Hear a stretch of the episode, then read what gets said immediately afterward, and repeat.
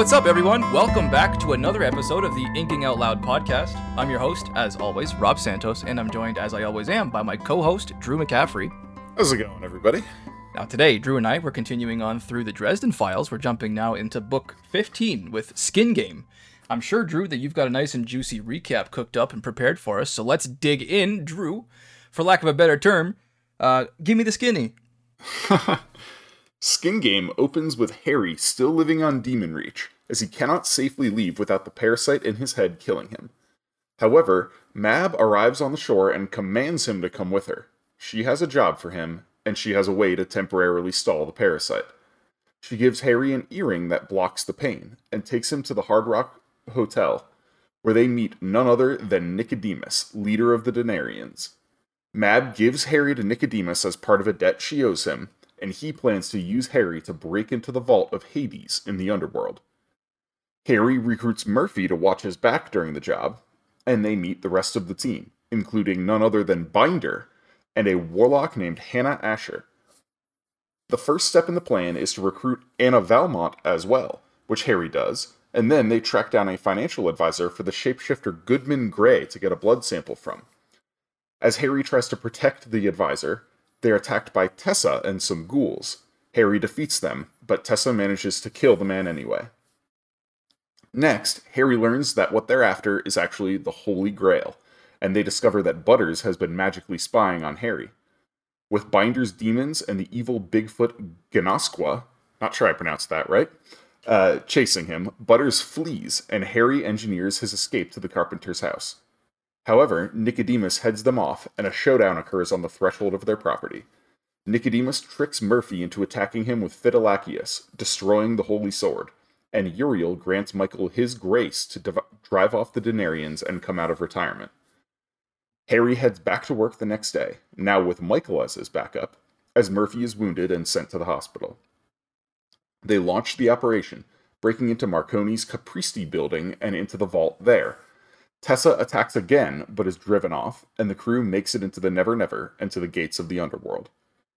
First, Hannah disables the Gate of Fire, and Harry gets them through the Gate of Ice, but at the Gate of Blood, Nicodemus reveals that one of them must die to proceed. After a standoff, Nicodemus kills his own daughter, the Denarian Deirdre, and they head on in to Hades' vault. Harry and Anna find the Grail, as well as four other holy artifacts, and Hades stops time to reveal to Harry that the whole thing was a setup. Harry works to save the artifacts from Nicodemus, but Nicodemus gets the Grail and betrays them.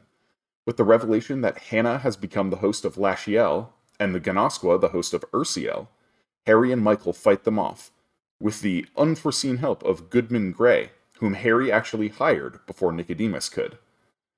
They escape the underworld, leaving Hannah and the Genoskwa dead, but Nicodemus discovers Harry is a father and heads to the Carpenters to kill Maggie. Harry and Butters try to hold out, but it's a losing fight, until Butters makes a heroic stand, revives the dead sword of Fidelacchius, and nearly kills Nicodemus with a lightsaber. In the end, Michael retires again, and Harry and Molly confront Mab and Marcone about the setup, ensuring Binder and Anna will be spared any retribution for being part of the heist. Nicodemus is left stranded and disgraced without support, and Harry finally gives birth to the parasite, who is, in fact, another spirit like Bob, born from Lasciel and Harry. Boom. So, so what what do we think about Skin Game, Rob? I loved it. I loved it. This is a solid 9.5 out of 10 for me. How about you? Um, not that no. high rating. 9.0. but- Sorry, I'll take that back. 9.0 actually. I just realized I oh, I I rate a lot of Sandersons that high. This is 9.0. Yeah.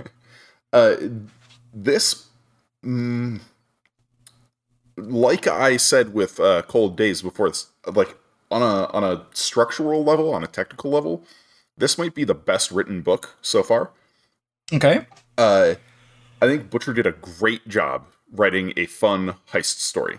He hits all the points, all, all the, the double crosses you need, you know, all Yeah, the, the tricks and and revelations and and uh, you know this is this is the kind of thing that I finished reading this and I was like, man, you know, I, I kind of want to go back and watch Ocean's Eleven again. They, they actually make a few Ocean's Eleven references in uh, they they absolutely do. Yeah. and uh, Harry would though. Of course he would. and and so it, it was a fun story. Um, I I'm glad. Uh, I think you know, like even though I didn't like changes, you know, I I said that I I really needed the books after changes to be better, and I think they have been better. Uh, it's it's been back to about the the strength of books like Turncoat and Small Favor and Proven Guilty, um, uh, that that have you know kept me reading. Interesting. Yeah. Um, it's yeah, like this was a good book. Yeah. Yeah. Call me crazy. I gather. Uh, I gather from a few of our Discord discussions, though, with the rest of the gang, that uh, Butcher's bit of let's call it dated humor continues to baffle you a bit.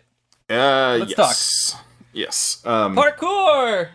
no, No. that was that uh, like the moment we we got Harry saying that in chapter one, I was like, "You have got to be kidding me!" And then it was a full book thing, and I was, ugh, I just rolled my eyes. Every Is that bad, time. eh? Uh, it. I didn't particularly. It didn't really make me laugh at all. I, it was like kind of like the the single forceful exhalation out of the nostril once, and then after it, it just kind of confused me. It definitely didn't land as far as a as a consistent joke, but I wouldn't say it really bothered me either. Um, Mm. it, there, like, it was kind of confusing though. I I- I did actually at one point stop to write down why is he shouting parkour? At, at, at what point in the in the cultural It's- movement of parkour did shouting it out become a thing? uh, when The Office did it on an Oh. episode in like Oh, know, you're talking about the okay. You're talking. Okay, I know exactly the, the gift Yeah. that I should be thinking of right yeah, now. Yeah, there's a cold open in an episode of The Office where um, Michael and Dwight and and Andy are running around the office doing like really bad jumps and Got rolls you. and things, yelling parkour and hardcore I, I have. parkour. Yeah, I'm thinking of the one. Uh, yeah. Okay. With Yeah. Steve Carell, but um, I, I even I even took I wasn't thinking of that at the moment, so I even took up my phone one one step further to write down and saying this would be like you and I drew in the middle and just going podcasting. You know, it, like, Yeah. it, it doesn't. It didn't. I don't. It just didn't land for me. I get that that it's a re- okay. It's a reference now. Just didn't quite understand it. Okay. All right. Still Mhm. though, yeah, it didn't didn't really land for me. I was just like, why? Why? This is a lot of the kind of humor that I dislike in a lot of other authors, and so I definitely don't want to pretend that I like Mhm. it here. Yeah, and you know, it, it's it was definitely the thing that I disliked the most in this book. Parkour specifically. Overall, I did. Yeah, yeah, like him yelling parkour and and just Such an aesthetic thing was your biggest problem. I love it. That's actually I think Um, a good sign. yeah, for no, that's it. It is a good sign for the book. It's a it's a well written, well constructed book. Uh, it has strong character arcs, um, really good pacing in terms of, like I said, hitting the the story beats of a classic heist story, putting the crew together. You know, Oh, no. having people working at cross purposes, and like it. it uh, Butcher Butcher just did a good job on a craft level with this.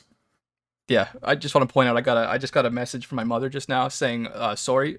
she heard me saying podcasting really loud and she thought I was trying to yell upstairs saying sorry. uh, You're being kind of Uh. loud. no, no, no, no. It was a, it was a reference. Um, That's funny. uh, continuing on with what you were just saying though, I love how in terms of the scale of our the scale of our conflict, things are still getting bigger and better. I cannot tell you how stoked and more importantly, um, a point in Butcher's favor, how right it felt when I heard that we were going to rob Hades himself. Like I got this really stupid smile on my face, like, "Oh, Butcher, you are still making the series bigger and better, aren't you?" That was so ballsy, and I like it. I respect it. I've had enough trust previously established in Butcher's ability to like you know dip into folklore, and it made me excited on the simple fact that Butcher was the one approaching Hades here. So that that pulled me out enough to want to make a note on it. It wasn't just the excitement of Hades himself coming into the into the stage so much that I was gonna get to watch Butcher's interpretation of Hades. It was pretty cool to me.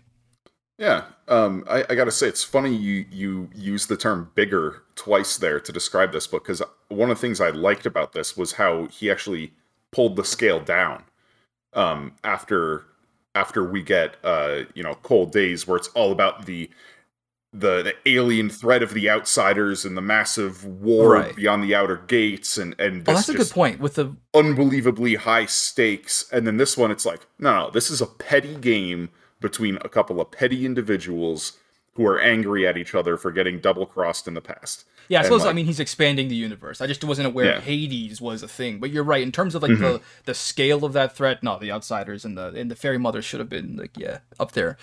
Yeah, for sure. Yeah, and so I enjoyed that he kind of like pulled it back uh, because in in terms of crafting a, a long running series like this, you know, this was something I brought up as a concern much earlier in the series, how um like the the power creep, um, Mhm. and and how you you start reaching a point where you get like Dragon Ball Z syndrome, where you just have to keep finding bigger and more powerful threats, and and ultimately Yeah, it we ends up talked about this recently. absurd. You know, it, it's it, it it loses the the weight because you know that just eventually, all right, well, we defeated this guy, and now the next guy is going to have a power level a thousand higher than that, and then Yep. and then it's going to be ten thousand higher, and then it's going to be a hundred thousand, and a million, and, the, and so on and so forth ad nauseum. And uh, and I felt like Butcher was kind of starting to do that through the through like maybe seven or eight books, and then and then has started varying things since then and, and pulling the story back, letting the story breathe, and and letting the existing antagonists be antagonists instead of having to constantly one up the threat. That's a very good point. With with Nicodemus coming back, I was super so like stoked to see that. I was Yeah. like, yes, this guy has to be my favorite villain in the series so far. Hmm Um, Yeah, I generally do like the books with the Denarians um, a lot, uh, mostly because we're also going to get great Michael stuff, and we're going to get you know Uriel and damn right we are. Yeah, we are. um, but but yeah, uh, do you have any other style notes? Um, I'm still a tiny bit exasperated with Butcher's kind of the hand wavy approach to just certain aspects of the magic, not as a whole. Just my specific issue here is with this love child that Harry supposedly has now with Lasciel. Um, so Uh-huh. be- because the shadow slash imprint of Lasciel sacrificed herself to save Harry previously, that counts as, and I quote, an act of love and spawns some sort of brainchild combination of the two now. I just wrote down, what the fuck? Like, Butcher just, I think, honestly, just needed Harry to have some sort of spirit child, or as well as a mortal mortal child, just for reasons that we're going to find later, I guess. And he went back through what he's written, and it just seems to me like this was the best he could come up with. I just wrote, "What are we doing at this point?" That just seemed a little hand wavy to me. That brainchild explanation, I just, it, I don't know, it was a little too soft even for this series in terms of its magic. How about you? I just I just rolled with it. I, Yeah? I just rolled with the podcast. I punches. should have to do that I at was, this I was like, yeah, all right. I really need to stop just and just roll with it at times. I do, I do recognize that. I'm not going to sit here and go, "What? It's this. This specifically makes it a worse book." No, not at all. Sure, yeah. Uh, Um, my oh. my last Oh, go for it. point, um, and this is kind of a, a thematic thing, but it but it comes into like the mechanics of the story he's telling, and I'm uh, I think it's just going to be an ongoing thing, and and that is how the the mantle of the Winter Night is affecting Harry. And thematically, I'm I'm not sure I think it aligns because so much of this, you know, the idea of of the winter and summer courts, the the Seelie and Unseelie courts, and and how winter is like the cold, logical, you know, like dark side, and then summer is the emotional, irrational, like you know the and and that played in uh, in a big part at the end of Cold Days how Harry was able to manipulate um you know uh, uh like Lily and Fix and you know because they have this summer nature this Seelie court nature that predisposes them to like more wild emotions and irrational thinking but then the mantle of the winter night Harry describes as violent it doesn't think it's pure instinct feeling emotion and when it's inside you if you let you your emotions control you you know and i'm like why does this make sense for the winter court who are supposed to be the cold rational logical ones that the mantle of the winter night turns you into an irrational emotional beast Interesting. You would think that okay. You would think that would fit along more with like summer life, vibrancy. Yeah. Um, power. And, and it's it's very clearly a a, a thing that Butcher is going to be playing with. I mean, we uh, the short episode we're doing for um, for the month of December is Cold Case, uh, which is a Molly point of view after she takes up the mantle of the Winter Lady, and she's dealing with this same like carnal, bestial, emotional desire that's like kind of trying to overwhelm her and and take away her humanity. And I'm like, I I just I I'm having a hard time getting those two things to jive with the overarching thematic idea of winter versus summer. I can see that. I hadn't thought about it yet, but Mhm. you definitely have a valid point. Like, what I what if any would be the converse uh, effects of, of being be- becoming the summer knight or the summer lady? Like, does that does that rein you Yeah. in a little bit, or does it just come with its own kind of like? I could I could see some sort of a, a thing, you know, where where like you just become so cold and emotionless that you have no moral compass anymore, you know, and, and then you could like turn into Lloyd Slate like that. But Yeah. but going this route, it, it it's just it's not quite sitting right with me. Hmm. So Yeah, yeah, that's a that's a good question. Maybe just inter- it, it it inverses. You know, it acts uh, directly in opposition to your current mind state. Maybe if you're a nice person, it'll try and turn you evil, or maybe if you're naturally a piece of shit like Lloyd Slate, maybe it tried to give him some good. No, I'm just I'm really reaching. no, let's Yeah, not take that as a think that's the prediction at all. But uh, my la- my own last style point is that Butcher seems to have a habit still uh, of of trying to hide certain things in a, in a moment where it's still it, it's still really obvious what's actually going on. We spend a whole chapter Yeah. chasing down Waldo Butters after he escapes miraculously several times with the help of some vague orange colored lights. And it's not exactly a surprise when it's revealed to be Bob. Why are we treating it like it's a mystery for this entire chase when that, that Bob is with him? Like what else could these glowing orange lights possibly be? yeah, yeah. We're Um, fif- this is this 15 books in at this point. Like we're not going to be sitting here going, "Oh, I wonder what that is." Yeah, I'm not going to say that he like nailed all the twists and, and revelations in this book. Um, There were some great ones though. There were uh, some great ones. I'm not going to I the my favorite one was definitely Hades. You know, Yeah. like like I I knew I I fully expected that Hannah was going to be a Denarian. I didn't. I admit I did not expect the the Genoskwa to be a Denarian. That was I was like, oh dang, all right. Um, I expected Goodman Grey to be on Harry's side. Like it's in his freaking name. Come on, like I thought he was going to switch at the last second and, and yeah. Yeah. yeah. but um. he all Oh, and that was the other thing. Like, it was not a surprise in any way that he was a Naagloshii. Like, I, I assumed that from the moment he got on screen and was described as a shapeshifter. I was like, oh, he's a Naagloshii. Okay. He's a skinwalker. Oh, you see, I just thought he was really, really good, like Listens to Wind, or maybe he was older than Listens to Wind, you know? Oh, yeah, that was literally the first thing I thought when. oh, man. when I just figured a Naagloshii would have set off Harry all of Harry's danger senses immediately. I didn't even consider Naagloshii myself. That was huge and a surprise to me. Huh, Huge yeah. and a surprise? I can't even speak. My God. um, but but I still enjoyed the book. Like you know, it's the the requisite twists were there, whether or not they all landed. Like know, it's How Yeah. did you feel though about spoking our momentum in the middle of this big climactic scene at the end where Goodman Grey comes back and he's covered in supposedly Valmont's blood? And then it all turns around and, and all the, the the Denarians make themselves known and everything turns around on Harry and Michael. It's a super tense moment. And then we find out Goodman Grey is actually on his side.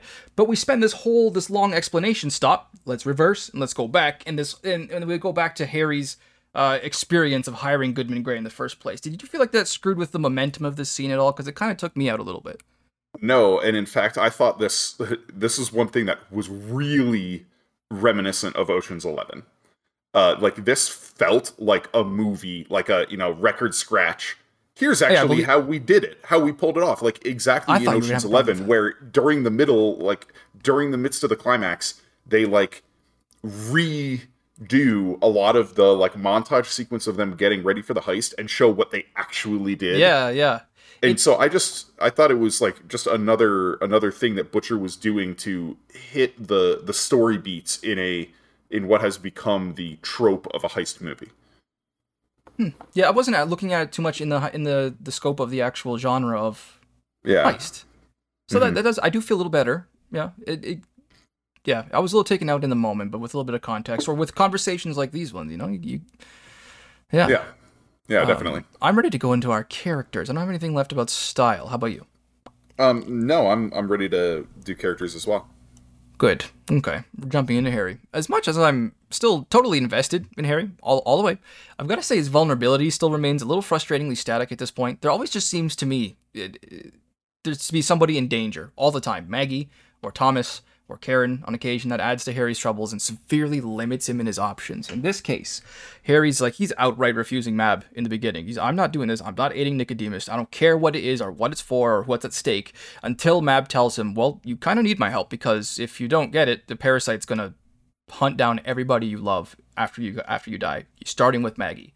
So now Harry needs her help. And I, su- I, suppose I can see that 15 books into a series with Butcher, it's it's getting probably you know a little more difficult to find plausible threats to make the protagonist need to reach for higher and higher things. But I'm starting to grow jaded on this whole Thomas is in danger. Oh, Maggie's in danger. Oh, Susan or Murphy was in danger. A, there's plenty of larger world-threatening things happening at this point in the series.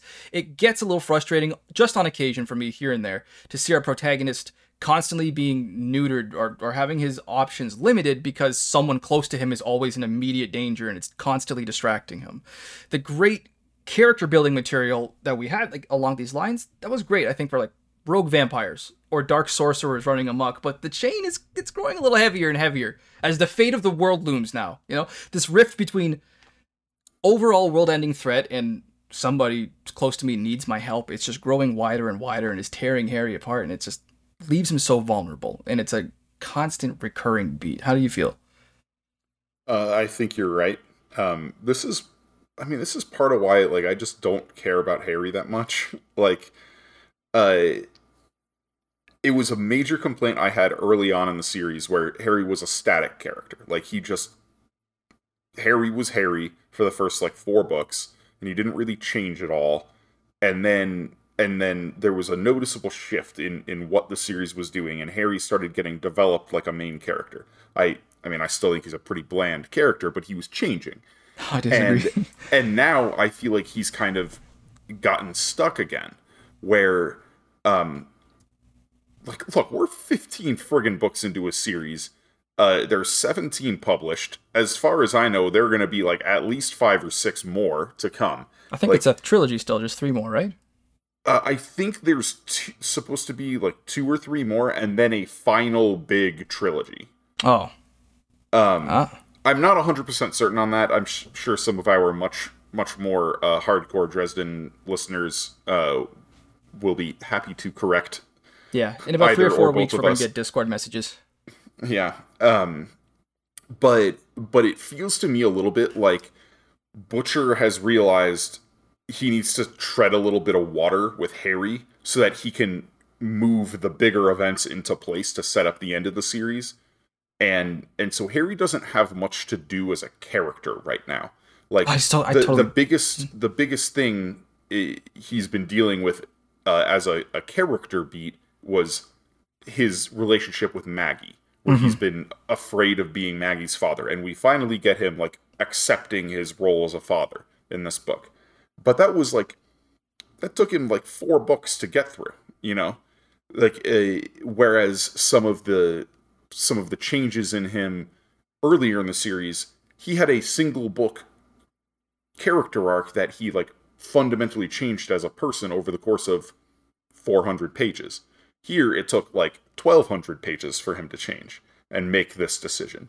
Uh and and several years in in world because you know he gets basically shuffled off into onto Demon Island because he can't do anything with the the, the parasite in his head, you know, and so it, it it feels a lot like Butcher realized that the pace of his character arc was moving too fast for the pace of the series overall and the plot that he's building with with the outsiders and and the Fomor and and uh, all these disparate elements of the uh, the Accords coming together and Marcone yeah. being built up as more of a direct antagonist now, and like, and so he needed to to slow down Harry's pace of change, his pace of development, in order to let the story catch up.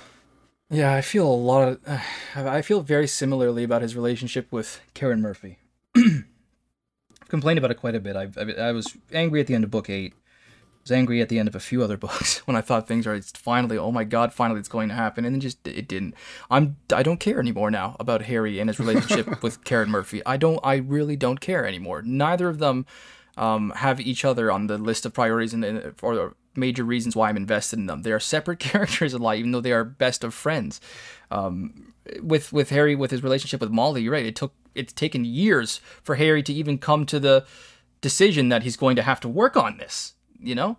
Um, I have a quote here. I put the car in park and eyed the house nervously. I hadn't been there since my last trip to Chicago a year before.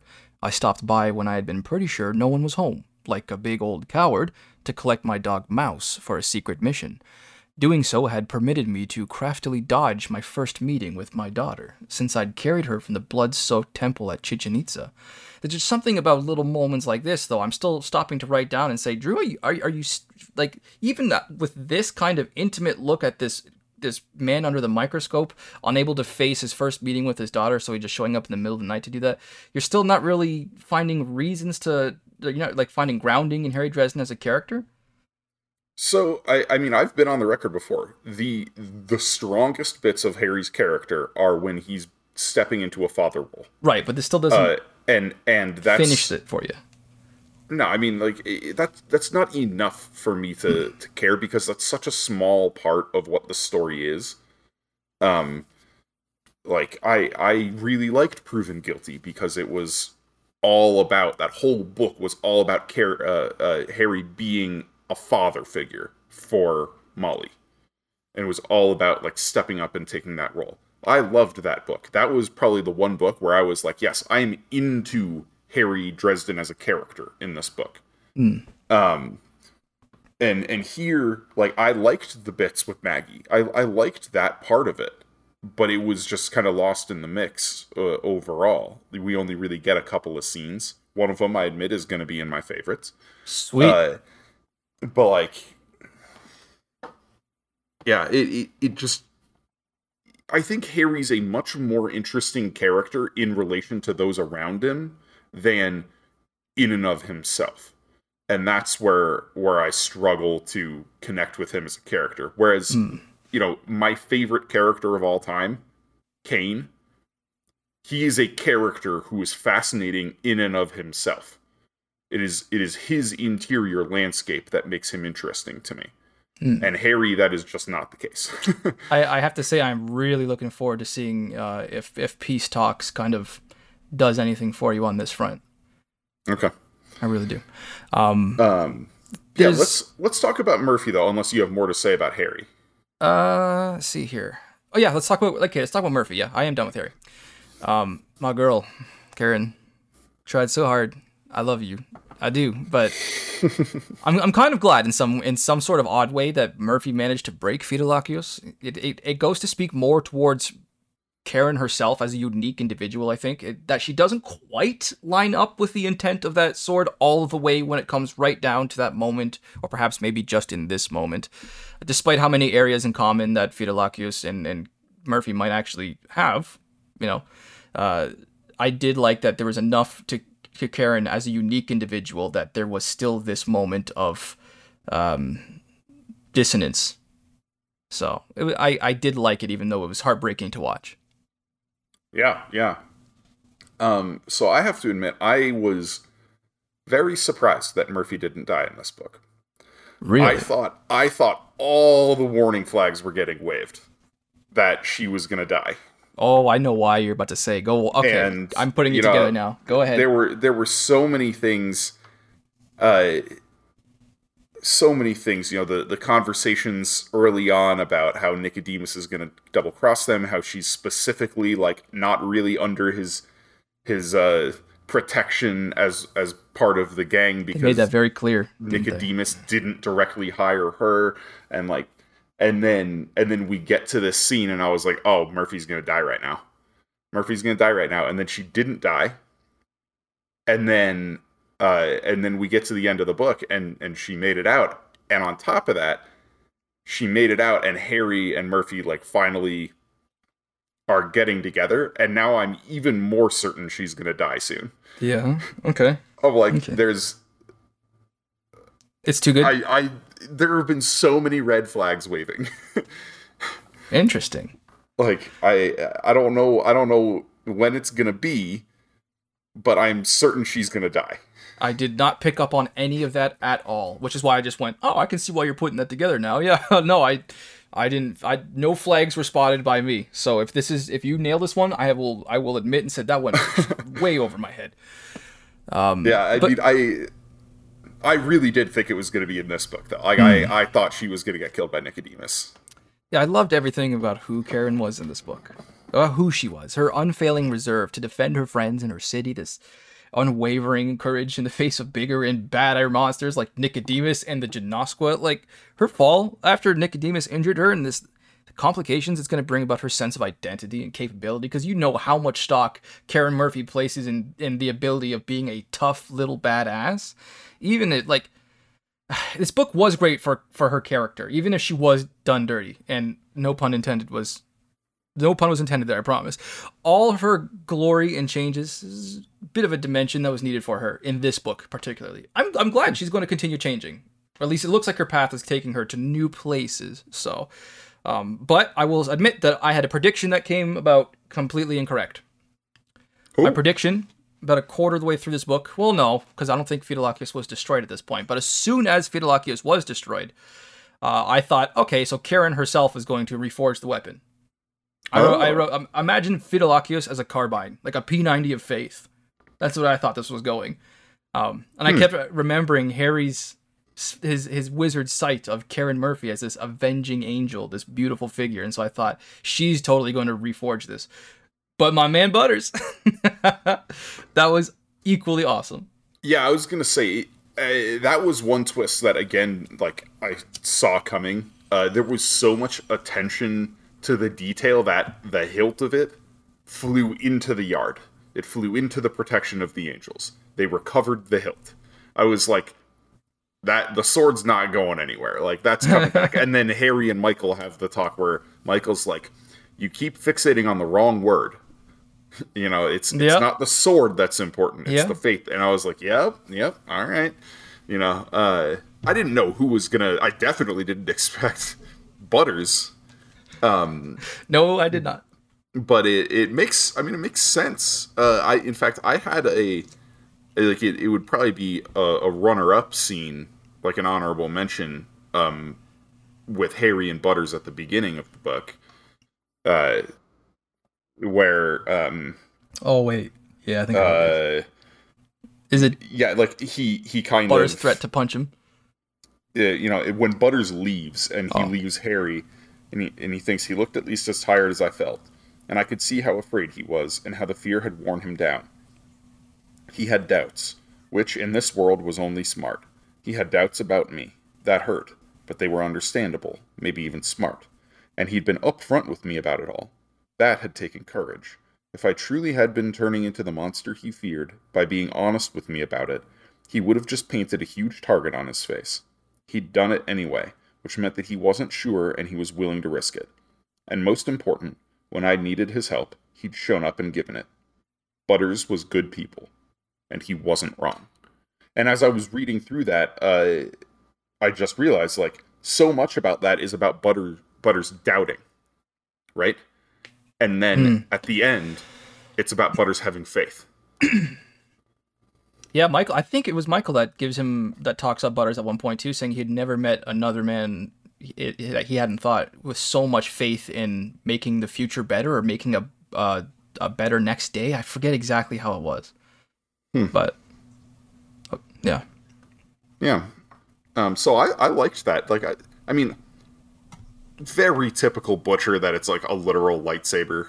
Like I kind of rolled my eyes a little bit was it literal? one. It was. It was literal. Literal. It wasn't just a very. Yeah, like he he jokes about how like there's got to be was- some copyright infringement going on. Oh, really? I, th- I thought that was Yeah. because of Harry's rendition of, you know, I was, oh, okay. And and then he has a conversation with uh uh Uriel about Star Wars and and Okay.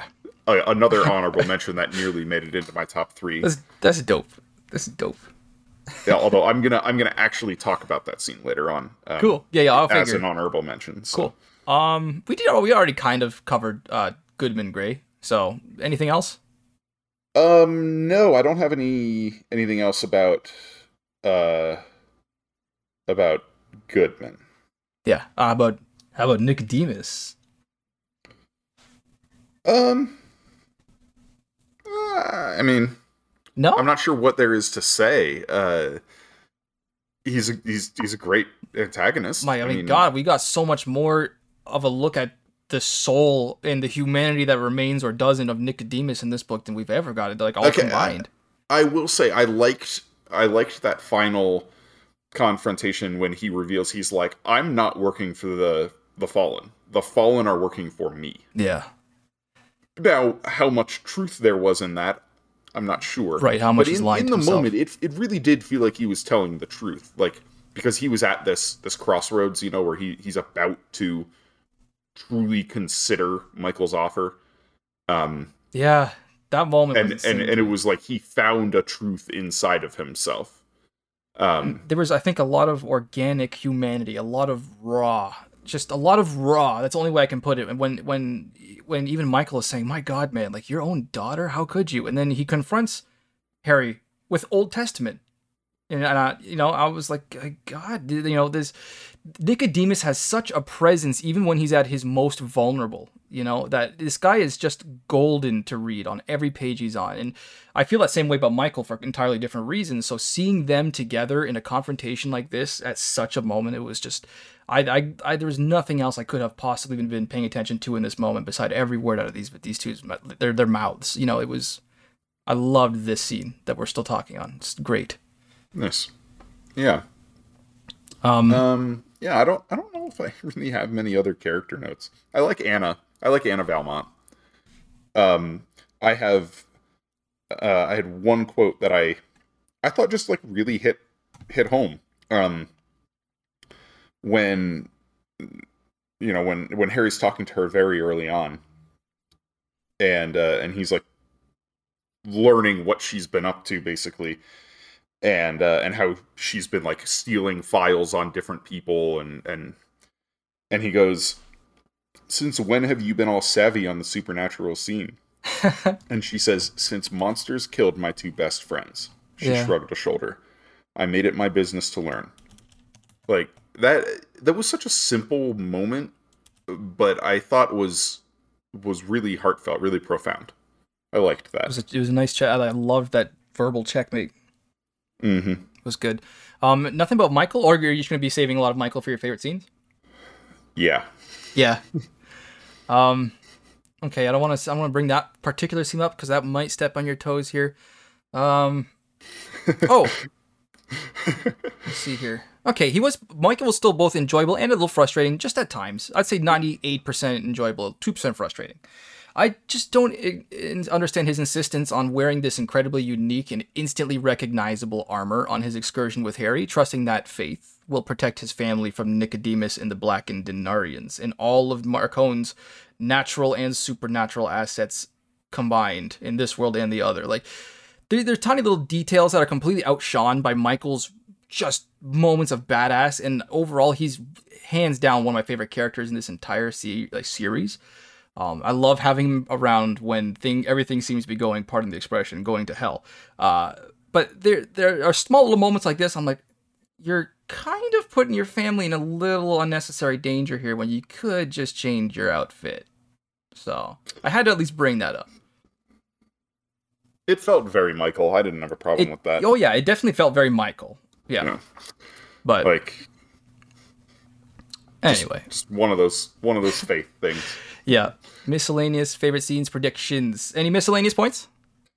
Um yeah. Yeah. Let's see here. I already talked about parkour. Um uh, a lot of very faint smiles in this book. Really, I kind of want to pick up my copy and Yeah. do There, it there were a bunch of times like somebody smiled very faintly. because I did both. I, again, I did both audio and uh, e-reader for this one, and I, I would definitely be interested in doing a few word searches. Actually, especially for uh, the other ones, I was complaining about um, things happening. Let's see here. What was the phrase that I was that was really getting on my nerves? Oh, the next best thing too. That was th- something I'd noticed again and again and again in the previous book, I believe. Hmm. But um, yeah, as long as we're on miscellaneous points here, I loved one of our opening lines. It was still on the first page. For me, it was on the very bottom of the first page in my e-reader. When you're stuck on an island in the middle of Lake Michigan and you're kind of limited in your choices of exactly what you can do to blow off steam, I'd gone with my usual option. I was running through long tunnels filled with demons and monsters and nightmares because it was easier than going to the gym. These little, these dry deliveries, and again, it may just be James Marsters' delivery of these, of these lines, but it's just, I, I laughed out loud 40 seconds into this book, I think, which I, it's a great, it's a great sign. Um, and a huge indicator of why I like these books as much as I do. I hated the opening. Nah. yeah, this is. I wasn't. Yeah, go ahead. The first chapter of this book was as close as I have come to just plain putting the series down. What? that wasn't like I, a. I was so annoyed by the parkour thing. I was so annoyed. That was the Harry Murphy elevator scene for me and Proven Guilty. Oh my god, yeah. Um, but um, okay. Another one thing that struck, you know, stuck out to me as little little sus in this book. This may be a prediction I'm going into. Is a couple of disembodied voices that don't get any explanation. Did you pick up on those? Okay, I I need you. I need to know which ones you're talking about because I feel like most of them were given explanations. Okay, we'll find out just how much I was paying attention then in this book right here. Um, this happens when Harry, for example, is waking up at Murphy's earlier in the book. Some sort of voice tells him to either like pay attention or, or tells him, you know, something here, something is here, idiot. I can't remember what exactly the wording was, but he definitely heard a voice that was reprimanding him as he was like coming to consciousness. And I don't recall ever getting an answer for that. I thought it was his like his subconscious. oh, like the, because it's the, trying the dark to get him inside to, his brain it was trying to get him to understand that uh, he has like what the parasite is. Hmm. Okay. Later, Harry asks Michael if he can time travel or fix the past or something like that. I think there's something wonky going on there. Some Although, time. Actually, actually, sorry. Um, as I'm thinking about it in in hindsight with the book, it may actually have been the parasite talking to him, Ooh, telling him like that, that. And, that Anduriel was spying. Because we find oh. out at the end of the book about how Anduriel is the master of shadows. Right, and can listen through any shadow, right? Yeah. That may actually have been what it was. Was that it was the information from Lasciel telling him, you got to be smart about this. Wow. If you talk right now, you're going to give your plan away to Nicodemus. Hmm. Interesting. Hmm. I like that. I really like that. I went down this whole side, this whole tertiary quest with like season three of Red versus Blue, and Church goes back to tr- in time to try and change the events in Blood Gulch, that kind of thing. But uh, yeah, next one. okay. I have, I have, a concern okay. about Mouse, my man Mouse. Hey, as capable as and adorable, but obviously capable as he is, there's a moment where I feel like Michael and Harry give Mouse a little too much credit. In the at least from what I understand, in the face of increasing threats to their families. It's a moment where Harry is surprised by hearing Michael say he would love to see Nicodemus, and I quote, try to get at Maggie under all the protections that she has at the house. And then Harry goes, Yeah, but Michael, she's not always at the house. And Michael basically replies with, Yeah, but she's got Mouse with her when she doesn't. And Harry just goes, Oh yeah, never mind, lol. She's safe for sure. I'm thinking, how strong is Mouse? I'm sorry, but at the Carpenter house, we're talking about a dozen guardian angels. Can Mouse really compete in that same kind of weight class? Because then we also have to accept that, I like Nicodemus and everything he can pull together, including the Genoskwa level of badass backup. Together, they wouldn't be able to take Mouse on an excursion. You know, like just how badass is this Temple Dog? So I definitely have the impression that in Butcher's cosmology here, the the guardian temple dog is basically a guardian angel. Okay. Just like a, like, a different species yeah, of guardian angel. Because I think yeah. he was like Genoskwa level badass. I didn't think he was like Genoskwa plus Nicodemus plus a bunch of Denarian backup badass, you know? Yeah, I mean I I don't I don't know, like I can't I can't talk about like relative I'm trying to do the Dragon Ball Z thing right now. Like, That's what I'm trying to do. Yeah, I'm trying to compare yeah, yeah. power levels. But but I I do have the impression that Mouse would be extremely rough for a Denarian to get through. Like, Oh, tough. Oh, yeah. um, I would love to see them yeah. try. I would also love to see them try. Um, I have a, a few more, but I've also given the last three. Anything else uh, you want to throw forward? um, no, I think that's all of my points. I already Okay. talked about the thematic stuff with the Winter Night, and yeah, yeah, that's it. Okay. That's the end of my notes. Okay, I got a quote here. And my head, oh my aching head. Mab's little silver earring was as cold as an ice cream truck in Antarctica. All right, check this out. I'm going to blow your goddamn mind, okay? Any kind of freezer in Antarctica is going to warm up your food. It's not going to cool it down. that's literally how it works. And I looked it up to make sure, yes, that's how it works. Um, that was a really dumb one. So I'm going to balance this on with, a really dark and ugh, one. Tessa eating Harry. Oh yeah, that was messed up. Was that like not like the lowest point in this series for you? that was that was some some definite horror, horror material right there. Yeah. Oh my god. Oh, that was bad. Um that that may be like I that's that's a that's a way that's a new nightmare that I think I'm going to have. That's just Okay. horrifying. okay maybe maybe this is something i missed or or maybe this is a dropped plot thread like did we ever find out what the hell tessa was doing Yeah. That's how that's that's like how she get well not get literally gets off. I don't think it brings her to orgasm, but I mean like that's what she does to her No, no, no, victim. no, She like- prefers like no what she was doing in this book why was she Oh. acting in this Oh. book oh like what what why was she trying to stop nicodemus Maybe and then she why did she Nicodemus show up with to kill nicodemus at the end like do you think she had an idea of what Nicodemus really planned Well, for Deirdre?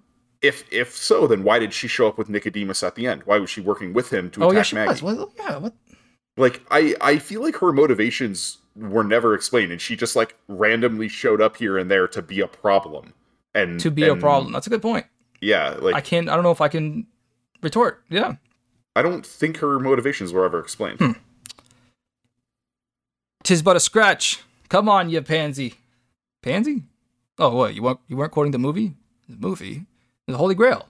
Nicodemus still has it. I sighed. Never mind. yeah, did that do it for you? That one was okay. That was okay. Was it a little too much? Do you think it went on for a little too long? Mm, it's just like a little too on the nose. I feel like that's a, a lot of my issues. Is, is like he's just very blunt with with Like a lot of humor. over-explain? Um, yeah, yeah. Um, I don't know. I mean, I I did get a chuckle when he's like Holy Grail and and uh and Michael's like, no, Nicodemus still Yeah, has yeah, yeah. I, th- I think that's why it went on for so long Like- because he still had to get that Yeah. last one in there, right? So it stretched. it. Hmm Maybe I don't know. I don't know if like I'm starting to wonder if Mr. Butcher here hasn't been influenced by a bunch of other characters uh, lately. Something like Sterling Archer, for example. For anybody who's seen that show, this whole facetious, smart-ass shtick is pure comedy gold, and I I don't think no matter the character, I'm ever going to get sick of it. I love it. Okay. But um, okay. Um, one prediction, formal prediction before we go into our favorite scenes. It's okay. an actual prediction I have. I'll be specific with this one.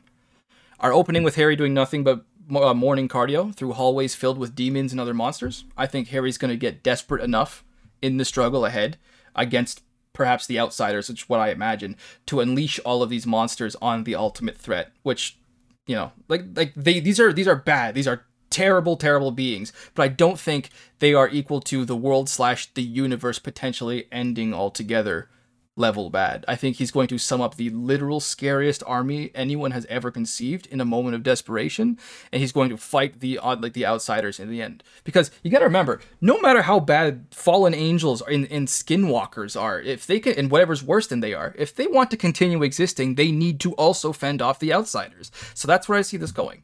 You know, letting them all roam free is still preferable to everything simply ending. So I think that's going to be a a big Okay. epic scene in the future. All right. All right. Well, I already have my official prediction Oh yeah, uh, with Murphy. I don't. did. I'm not gonna make a prediction of like which book she's gonna die in. I just I feel like she's marked for death at this point, and I it wouldn't like it's not gonna surprise me if it happens in peace talks. It's not gonna surprise me if it happens in like the last book in the series as yet unwritten. She's marked for death. I don't Yeah. think she's gonna last to the end of the series though. Like I I really think now that she and Harry are together, this is just how these things go. When when an author draws out a relationship that long, Oh god, it was so long. like there's it it becomes difficult to have that become a successful relationship in terms of making the rest of the narrative work with those two characters because like it's going to get boring Yeah. and and I'm not sure I'm not sure Butcher is prepared to spend the time and effort on establishing a domestic conflict between Harry and Murphy in the midst of what is clearly ramping up toward like the conclusion of a of an epic fantasy series. So I think she's gonna die soon. It's a solid prediction. You've you've definitely swayed me. I didn't even consider it really. I just thought like her crippling was going to be enough to change her character and do something towards the end. But you're right. I can. You've absolutely convinced me. Those signs are all there. I Yeah. I'm ninety four percent on board with that. Yeah. Okay. Not that I want it to happen. It's gonna break my heart when it does. But um, I'm right. ready to go into our favorite scenes. Are you? Yeah, let's do it. Okay. You start with Um, uh, an honorable mention. Sure, Yeah. and I have an honorable mention as well. Sweet, sweet. This is a moment I noticed when I wrote down on a bit of a reread. I was back at work and I didn't want to go into Peace Talks yet because, in case you weren't aware, Drew, Peace Talks is actually one of the shortest books in the series, I think. Um, yes. I knew I was going to Yeah. just fly through it in like a day, maybe day and a half at the welding shop. So I actually went and just reread this book in, se- in sections. And I've came across something since I was on a reread. I came across something at the end of chapter 33 that reads entirely different the second time around. Nicodemus tells Michael something along the lines of like, uh, you know, cheer up, bro. You're going to be millions of dollars richer. Feel me? And Michael's like, nah, bro, I've got a family. That that makes me richer than you can imagine. But I don't expect you to understand that. And Nicodemus gives him an odd sort of look in this moment, this totally void of expression, odd, very distinctly described odd look. And I wrote down that moment and said, the first time around, I wrote, oh my God, I bet he's got more family that we don't know about, doesn't he? But then we saw what happened with Deirdre. And that gives this moment an entirely new impact because Michael is in the moment here accusing Nicodemus of not understanding family.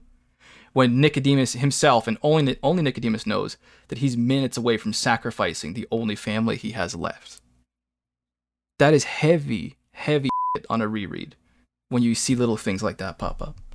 Yeah, yeah. So, Nice. but my sorry, yeah, your honorable mention. Go ahead. Yeah, my honorable mention is uh, Harry's conversation with Uriel at the end, and uh, and this is this is when Harry, you know, says seriously there might be some kind of copyright infringement going on Yeah. that, that scene, uh, and Uriel says, "I must admit, I never foresaw that particular form of faith being expressed under my purview. Belief in a freaking movie?" I asked him. Belief in a story, Uriel said, of good confronting evil, of light overcoming darkness, of love transcending hate. He tilted his head. Isn't that where all faith begins? I grunted and thought about it. Huh. Uriel smiled. A lot of Star Wars fans out there, I noted. Maybe more Star Wars fans than Catholics. I liked the music, he said. Um, so in and of itself, that's a great moment It is. but but specifically Uriel's mini mini explanation there, you know, of good confronting evil, light overcoming darkness, love transcending hate.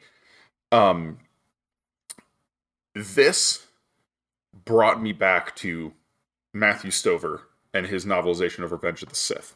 Oh, did it? Uh where where like, you know, there's a lot of expanded universe lore out there. And there's a lot of variety in it and and I think that's a good thing. I think one of the things that makes the Star Wars expanded universe so great is that it is an expanded universe. You can tell all kinds of stories about all kinds of people with all kinds of morals and themes and commentary and whatever. But Matthew Stover, when he writes Star Wars, gets to the heart of what made the original Star Wars movies such a hit. And these themes are it and especially in that Revenge of the Sith novelization, Stover does such a great job of elucidating those feelings and reading this little quote from Uriel brought back those memories of those feelings for me. And I was like, that was that was great. yeah. yeah. Yeah. There's something about the head tilt in Uriel there when he's just like these. Ah, he's either either something so surreal in every one of our conversations with this angel in particular. And I loved the, the the role that he took after he had lost, not lost, but had given his grace, and how he was still so willing and just didn't understand that he needs to hang back. You know, uh, Uriel was. I wasn't expecting to see Uriel take such a character portion of this. Not Yeah. such a character portion. There's a lot more going on around it, but still to take a character portion of this book was cool. Nice. Yeah. So All right. Your third favorite. my third favorite, and I may step on your toes with this one, Uriel healing Michael, just as Butters also shows up with A- Amoracchius. The combination of those two happening right there was so satisfying. I was right there with half the readers, I'm sure, going, Oh, what now, Nicodemus? Bring it, you shadow tentacled bitch ass. You know, it was good. Sorry, I've been playing a lot of Halo today, you could tell. Oh, I I cannot wait to get to Infinite. I've had so much on my plate, and I Yeah. I just just have not had the time, and I'm not going to have the time at least for a few more days because I have to read Peace Talks. Sucks, yeah. I'm at about 20% of the way hours. through the game, yeah. Um, yeah, uh, but we're we're probably going to take a little bit of a break around Christmas time, so so that'll give me give me Hell time to enjoy my life instead of just reading constantly, which is what I've been doing for the last month and a half. Hell yeah, dude. I Um, um, envy that. But yeah, my my third favorite scene, uh, Harry and Maggie. She looked at my face searchingly for a moment and then said in a tiny voice, "Do you want to be my dad?" Okay. All right. I'm okay. I'm not gonna lie. I thought about this scene, but then I thought I had a horrifying moment before we started thinking, "Oh no, I'm about to spoil a part of peace talks for him." So I didn't do it. Okay. Oh, I'm so glad that happened in this book. All right. Yeah, that was so good. That oh, hands down, that would be in my mentions. yeah. All right, number two. Ascher versus the Salamander and Hades Fire. Not hmm. only am I totally a sucker for new and badass characters like Ascher, but everything sort of falling to pieces and then Nicodemus having to step in and throw down with the Salamander himself. Just all around on a super hyped for spectacle feeling here. Like this there's always this amazing moment when you see an antagonist of the might of Nicodemus have to come to the rescue of somebody to see that kind of beast swing in on your side for once. What the hell? It's just it's a very very cool scene. So mm-hmm. objectively, I just needed to put that one in here. I feel like an idiot bringing that one up after the emotional wreck, not emotional wreck, but emotional rip that the scene was that you had just mentioned with with Maggie. But yeah, that one is on there too. Yeah, no, you're right though. Like there is something just like satisfying about seeing you know no matter the story, you know, you, your your antagonists have to be intimidating. They have to be threatening. And then when you when you get them working with the good guys, it's just satisfying like uh for instance, the Rune Lords. Uh Oh. moments where Raj Ahten has to fight Yeah, basically on the same side as the heroes and you're like oh hell yeah you know like it, it- there's just there's just something like almost this catharsis uh in scenes like that there's So- a lot of that in uh, the the Dragon Ball universe too. Specifically, in, for me in, in Oh. Super, there's a lot of that with Goku and Frieza. Oh my oh yeah god, it's so so Oh, good. yeah. But I shouldn't mention Dragon Ball because no none of the Dragon Ball fans can ever admit that Super is anything besides horrible. So, mm, but um, triggered some people, I imagine. But uh, okay, right. my f- favorite scene. uh my second favorite oh, sorry, I just yeah. Um, go ahead. uh harry has a chat with hades yeah, I liked that. Uh, again, it was one of those one of those moments that felt very true to the genre of heist movies, where you know, like again in Ocean's Eleven, there's a moment where Danny Ocean has to talk with uh oh dang it, what's his name, the casino owner. Man, I oh, really oh, do uh, need to uh, Tony Bennett, something like that. Not Tony Bennett. Yeah. Um, T- Benedict. Benedict. Benedict. Yeah, That's it. Um, Tony Bennett's a singer. Sorry. yeah uh yeah like where How where did I know you you have this like moment of like surreal socialization with the guy you're trying to rob um obviously the tone of this scene is a little different from that the tone in that one uh, in oceans 11 but it's the same type of thing like this is another one of those story beats that kind of just like has to happen uh for for like a good heist story. So I I liked that. I enjoyed that scene. That was a very good one. That was a very Yeah. good one. Damn, I think actually if I had properly remembered the events of the story and not had them gotten them confused with peace, some of them in peace talks, I probably would have included uh, Harry and, and and Maggie here with "You Want to Be My Dad." But Eh, I feel like now this one is this one I'm about to bring up is objectively just has to be the best scene in the book, and so I feel like we're going to agree on the same scene here. Tell me if I'm right. Michael Carpenter being Michael Carpenter outside the gates of Hades when it's revealed that blood needs to be spilled. Is that yours as well? uh, it was not mine as well. No. Okay, so I can just go. Okay, sweet. This moment of stare down, an absolute unwavering nerve as Michael refuses to even consider backing down. I've, I've said he, he's he's frustrated me on occasion with a few of his choices, you know, but it, these are moment. There are moments like this where he was Michael is absolutely nothing but Michael, and it is so incredibly satisfying. Um, especially in the first read here, I'm really scared for our newer members. I'm thinking, uh oh, Valmont or Ascher are, are obviously our least important characters. They're going to be killed here, and Yeah. Michael's going to obviously have to sacrifice himself or do something here. But Michael just stares Nicodemus down, not an instant of hesitation. He draws Amoracchius, and he's just like, Almighty God, as my witness, and as he gives me grace, if you harm that woman, I will strike you down. Black and white, very direct, zero room for interpretation or moral wriggling. His gravity and his unrelenting commitment to his morals are just fing badass. So, big fist Yeah. pump moment there for Rob. Uh, for sure, for sure. Okay, Uh, so my your my favorite? favorite scene was the scene where Fidelacchius is broken and Michael is restored. Um, Oh, yeah. I, I thought like just on a pure spectacle level, that scene was incredible. Um, like that was just great action. Uh, and then on a character level as well, the the satisfaction in seeing Michael restored and stepping up to the plate once again, just great, just pure excitement. I thought you were going to say uh, it was actually a moment, maybe like a minute before that, when Michael said, "You are going to let them go because if you do, I will walk beyond this gate."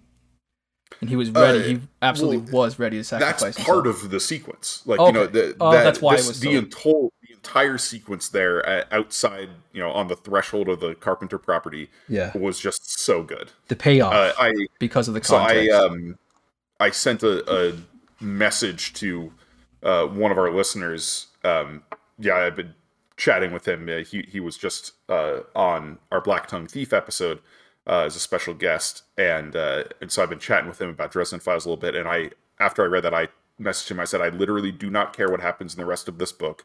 The scene outside of the Carpenter's house with the destruction of Fidelacchius and Michael taking up the mantle of a knight again is the best in the book. Might be the best scene in the whole series.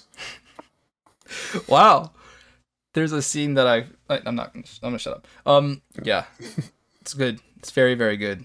Hell yes, I'm ready for the final draft. How about you, my friend? I am as well. What are you drinking, Rob? I'm really quickly going to send you a picture of the beer that I drank because I drank it earlier today when I was actually doing some chores, and I uh, think I think I disposed without even thinking I did dispose of the can. But I actually bought a couple of cans the last time I went, and I featured one on our last episode that was uh, dedicated to Harry and all of his uh, new friends there on the island called So Many Friends. This one, oh, I can't find the picture. I'm just going to explain. I'll send you the picture afterwards for linking reasons. This one here, though, this week's final draft, uh, it's dedicated to a moral conflict on Harry's part. This is also from Collective Arts, who I've featured many, many times. They have a new one here yes. Very nice. as the winter mantle is taking its toll on Harry, and he it keeps driving him to baser and more animalistic instincts. Obviously, he's Harry's given lots of reason to doubt himself and his ability to be the man, not just the force, but the man that his friends and that the world needs. This goes more specifically to a, a, a few of his in, you know interactions with Michael, where we get to see that his own best friend can see that Harry is not capable of becoming the creature he fears he can become. It's a New England style double IPA. Like I said, it's from Collective Arts that I featured before. This one's called Good Monster. Oh, nice. And as far as I the IPA goes, Yeah, thank you. I, th- I thought I, n- I nailed that one. It's pretty standard as far as IPAs go. I'm not a particularly, you know, um, qualified person to be talking about distinctions amongst beers here. This is pretty strong. It's 8% ABV, pretty normal taste and bitterness with the citrus that I'm also expecting with my limited palate. But it was a decent brew, you know? And I saw that name and I saw Good Monster and I went, okay, Harry Dresden. That is 100% his issue right now at this point in the series. So I had to bring that one on here. So, Excellent. Yeah, and I'll try to find it and send it to you while you uh, tell us what the heck you're drinking. Yeah, well, I am also drinking an IPA. Uh, and I do not know what the ABV is on this. There I it is. cannot find it listed on the can. Uh, but this is an IPA from Wren House Brewing in Prescott, Arizona. Um, Wren House is a pretty pretty well regarded brewery. Um, not like not big time, but they've they've uh, they've been doing a lot of collaborations with Colorado breweries lately. So I've been trying a lot more of their stuff. They're they're pretty solid, um, and this IPA is good. Uh, but this one goes out to our favorite um, British demon summoner. Oh no. It is called Spellbinder. Hey. Right. Right. That's good. That's very good. Yeah, yeah. Cool. All right. So I think that brings us to the end of our coverage of Skin Game. Nice and efficient this today. Has been episode 149 of the Inking Oh Out my Loud god, podcast. has it really? and I, and I just realized um, Black Tongue Thief, which I've already recorded, is going to be 150. So Nice. Very Uh, nice. yeah, recorded a little out of order from from the release, uh, but stay tuned for that next week. Uh, Black Tongue Thief by Christopher Buehlman, uh, really fun, um, you know, adventure, pseudo grimdark, pseudo horror fantasy story. Uh, and and I am not a an audiobook listener, but I did end up listening to about half of the book uh, because we had had a road trip out to Utah, and and I gotta say, uh, the author himself does the audiobook, and he does a great job. No kidding. So nice. check that out. As always, if you want to support the show, uh, look us up on Patreon at patreon.com slash inking out loud. Get access to all of the perks there. And uh, as always, I've been your host, Drew McCaffrey, and with me is my co-host, Rob Santos. Right here. Thanks for listening, and we'll catch you next time. Bye everyone.